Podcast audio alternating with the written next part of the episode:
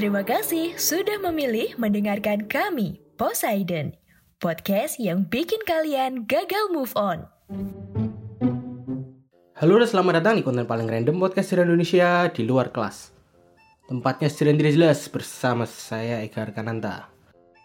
Baru aja di episode kemarin ya, saya ngomong kalau berita Indonesia itu isinya politik yang ngebosenin. Dan langsung seakan dijawab sama Tuhan, minggu lalu beritanya tuh langsung ada kucing dicekokin soju. Terus waktu sidang tuh di ruang sidangnya ada kucingnya, kucingnya dibawa ya. Karena dihitung sebagai saksi sekaligus sebagai korban. Terus ada pasangan prewed yang nggak sengaja ngebakar bukit teletabis di Gunung Bromo. Gara-garanya tuh nyalain flare ya di padang rumput di tengah musim kemarau. Pintar sekali memang. Gak tahu ya mungkin itu konsepnya memang mau niruin uh, arena PUBG ya airdrop airdrop PUBG itu nyalain flare dulu gitu. Terus yang paling adalah berita judi online yang ternyata makin merajalela di mana-mana. Termasuk sampai akun YouTube-nya DPR RI itu kena hack dan dipakai buat live stream judi slot malu-malu ini ya sangat memalukan. Kelihatan banget gitu pemerintah kita tuh makin kecolongan gitu sama peredaran judi online yang makin merajalela di mana-mana ini ya. Ngomong-ngomong soal perhackingan soal pembajakan ini ya kalian pasti juga pernah punya pengalaman gitu dari orang-orang di sekitar kalian atau bahkan kalian sendiri juga pernah ngalamin ya kena pembajakan digital ini. Sekelas instansi pemerintah kita aja sering banget kena ya data kependudukan, data BPJS, data paspor. Pokoknya tuh sampai datanya orang Indonesia tuh kayak udah nggak ada harga dirinya gitu ya kayaknya di internet ya. Saking banyaknya dan saking seringnya bocor. Terus gimana kalau yang kena ini tuh adalah perusahaan yang urusannya tuh sama uang ya. Apalagi uangnya tuh dalam skala besar gitu kayak bank misalnya. Indonesia juga pernah kena ya. Bank Syariah Indonesia itu juga pernah kena hackan sampai down itu beberapa hari. Ini aja mereka cuma bisa ngejebolin data nasabahnya gitu. Bukan langsung yang ngubek-ngubek duit ya. Oke sekarang bayangin. Kalau sebuah bank ini tuh kecolongan ya dan ada pihak luar yang akhirnya bisa masuk ke sistem punyanya mereka. Terus sampai punya akses ke uang-uang yang mereka punya. Udah bahaya banget kan? Uang-uang nasabah loh ini uang-uang orang yang dititipin ke sana Pembahasan kita kali ini juga ada kaitannya sama pembajakan sistem sebuah bank. Dan bukan cuma bank biasa, tapi sebuah bank sentral miliknya sebuah negara yang literally ini megang kekayaan milik negara itu. Februari 2016, negara Bangladesh ini tuh diguncang berita yang sangat menggemparkan ya. Bank sentral mereka ini tuh kebobolan oleh sekelompok hacker ya yang parahnya ini tuh juga berhasil mengambil sebagian uang negara mereka. Kok bisa? Gimana kejadiannya? Mari kita bahas dari awal. Bangladesh seperti yang kita tahu ya adalah negara berkembang, baik dari segi ekonomi, dari segi pembangunan, dan juga dari jumlah penduduk mereka ya yang juga cukup banyak. Peringkat 8 dunia ya mereka ya dengan penduduk tuh sekitar berapa? 177 juta kalau nggak salah. Dan kalau kita lihat di peta, Bangladesh ini tuh nggak terlalu luas sebenarnya wilayahnya ya bikin banyak kota di sana ini tuh cukup padat penduduknya. Nggak kecuali ibu kota mereka ya, Dhaka. Tempat kantor pusat Bank Sentral Bangladesh ini sekaligus setting utama pembahasan kita kali ini. Di kantor inilah semuanya bermula. Ketika seorang pegawai mereka ini tuh nggak sengaja gitu teledor waktu kerja dan buka email palsu yang ada link jebakan dari sekelompok hacker ya. Bukanya di komputer kantor. memberikan akses kepada kelompok ini untuk akhirnya bisa leluasa masuk ke sistem bank sentral ini. Salah satu sistem transaksi keuangan yang banyak dipakai sama bank untuk transfer internasional adalah SWIFT. Singkatan dari Society for Worldwide Interbank Financial Telecommunication ya. Sebuah kelompok yang bermarkas di Belgia yang menyediakan jasa sebagai perantara pembayaran antar berbagai bank di berbagai negara. Jadi mereka ini cuma ngurus perintah transaksi gitu dan nggak pernah megang duit secara langsung dan Swift ini tuh cukup aman ya keamanan mereka udah level dunia ya jelas karena klien mereka sudah levelnya internasional dan sangat banyak Tentu saja. Jadi kemungkinan jebol ini tuh cuma datangnya dari keteledoran penggunanya masing-masing. Kayak yang di kasus Bank Sentral Bangladesh ini. Sistem mereka disusupi dan akhirnya para hacker ini tuh punya akses buat transfer uang internasional dalam skala besar pakai sistem SWIFT-nya ini. Sekitar tanggal 4 atau 5 Februari 2016, para hacker ini tuh beraksi ya. Pakai sistem SWIFT, mereka ngirim permintaan transfer uang ke Federal Reserve Bank of New York.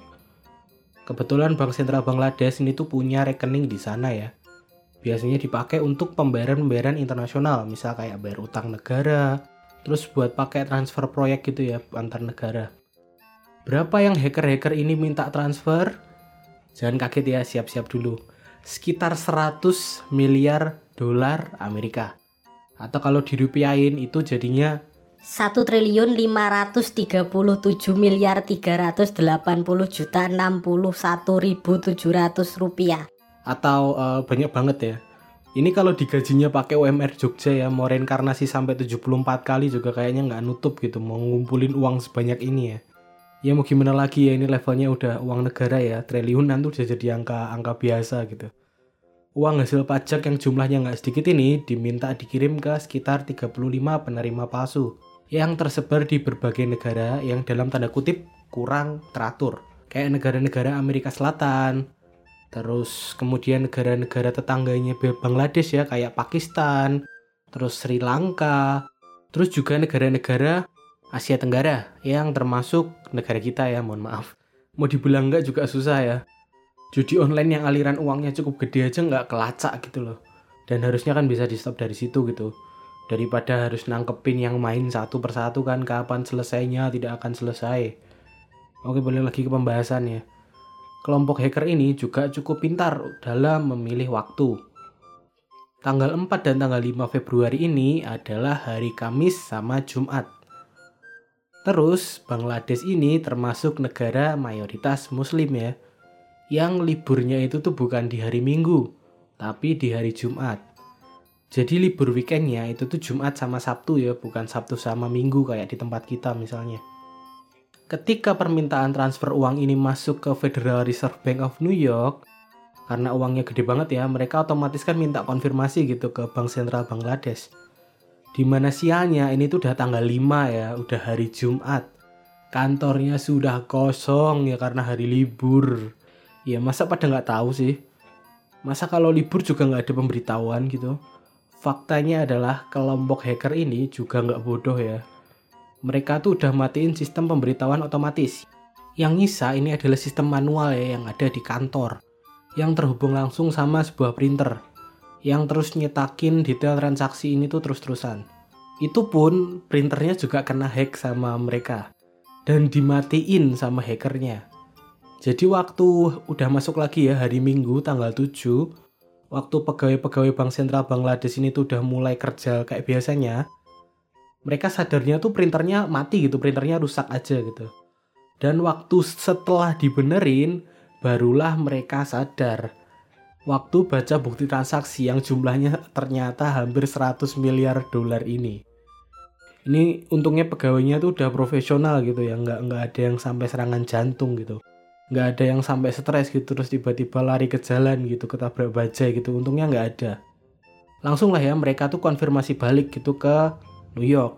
Jadi langsung minta dibatalin gitu ini ini transaksi palsu, akun kami dibaca kayak gitulah. Sialnya, ini tuh udah tanggal 7, hari Minggu. Sekarang gantian, bank di New Yorknya yang lagi libur. Terus pembatalan tadi tuh nggak bisa dilakuin juga karena kalau pembatalan dalam jumlah besar ini tuh harus secara manual ya di kantor dan kantornya kan kosong ya tidak ada pegawainya. Terus gimana? Apakah Bank Sentral Bangladesh ini beneran kemalingan 100 miliar dolar.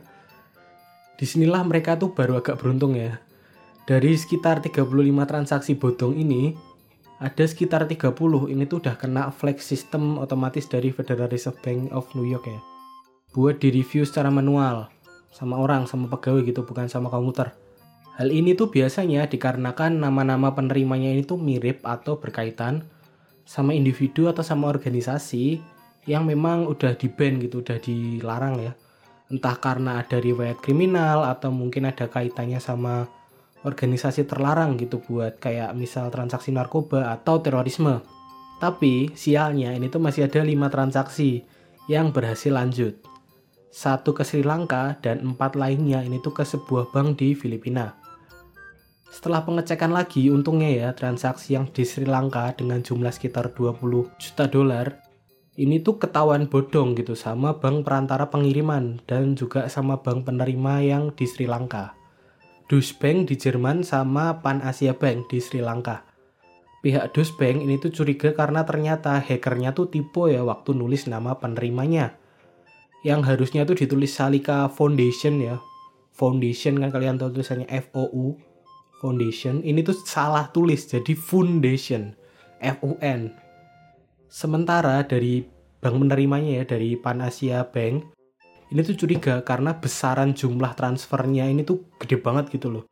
Yang jelas-jelas tuh terlalu gede buat level negara kecil kayak Sri Lanka gitu. Apalagi penerimanya ini ditulisnya adalah LSM atau perusahaan non profit ya, sangat tidak mungkin. Yang kemudian uang tadi itu ditahan ya sama pihak Pan Asia Bank dan kemudian dikembaliin ke Bank Sentral Bangladesh. Terus gimana sisanya? Kan masih ada empat lagi ya transaksi yang berhasil ke proses. Semuanya ke sebuah bank di Filipina. Sayangnya transaksi yang berjumlah sekitar 81 juta dolar Amerika ini tuh lolos ya. Nah, jadi setelah masuk ke Filipina melalui bank RCBC ya, uang ini tuh kemudian dibagi ke lima rekening yang berbeda. Terus kemudian ditukar ke mata uang Filipin, peso ya, Terus habis itu diambil dan diputar lewat kasino.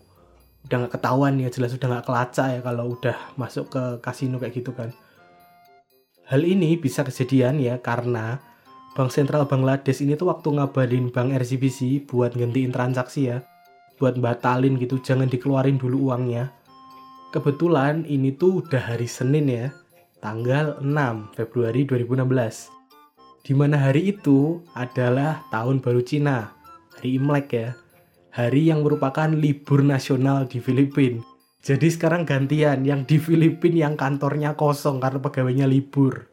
Ini dari tadi gitu terus ya. Selalu tepat pas hari libur gitu loh. Jadi memang hackernya tuh pinter gitu biar nggak bisa koordinasi memang bank-bank tadi. Kira-kira siapa sih pelaku utamanya gitu? Siapa yang berniat melakukan pencurian sebesar ini? Setelah melalui penyelidikan, kasus ini tuh ternyata termasuk serangan dari sebuah grup hacker yang cukup terkenal ya, namanya Lazarus Group. Yang ternyata ini tuh punya kaitan sama pemerintah Korea Utara. Gak nyangka kan kalian pasti tiba-tiba ada surprise ya negara satu ini tuh tiba-tiba muncul di cerita ini tidak jelas sekali. Kenapa orang-orang nuduhnya Korea Utara? Karena memang ada bekas coding dan ada bekas IP ini tuh yang memang ngarahnya ke Korea Utara dan juga rekam jejaknya Lazarus Group ya ini tuh yang memang pernah terlibat dalam pembajakan uh, Sony Picture ya tahun 2014. Jadi di tahun itu mereka kan pernah ngeluarin film The Interview ya yang dulu sempat rame banget karena itu film komedi yang nyeritain tentang usaha pembunuhan supreme leadernya Korea Utara ya Kim Jong Un ya. Dan itu tuh akhirnya bikin Sony Picture tuh diserang ya. Datanya disebarin ke mana-mana, mereka rugi gede terus mereka diancam uh, bom ya kalau nggak salah di di berbagai tempat gitu. Akhirnya rugi lah rugi banyak mereka gara-gara itu. Ya walaupun akhirnya nggak berhasil kemalingan sampai 100 miliar dolar ya 81 juta dolar itu juga bukan uang yang sedikit gitu. Apalagi setelah kita lihat lagi ini tuh kan uang pajaknya rakyat Bangladesh yang mereka sudah mencari uang susah-susah buat bangun jalan gitu atau mungkin buat perbaikan sistem kesehatan harusnya kan. Malah diambil mana kemungkinan yang ngambil Korea Utara lagi? Wah. Gimana pendapat kalian? Apakah kemungkinan Korea Utara ini tuh cari duitnya dengan cara nyolong ini tuh kalian setuju atau tidak? Tuliskan pendapat kalian di kolom Q&A atau kolom komentar di bawah. Sesuai dengan platform tempat kalian mendengarkan ya. Terima kasih yang udah dengerin sampai habis. Kalau punya kritik, saran, atau punya ide bahasan, bisa dikirim ke Instagramnya Poseidon di @podcast underscore sejarah Indonesia. Atau ke Instagram pribadi saya di Roti Kecap. Jika ada kesalahan, saya mohon maaf besar-besarnya. Saya Eka Arkananta pamit. Sampai bertemu di konten Poseidon lainnya. Bye bye.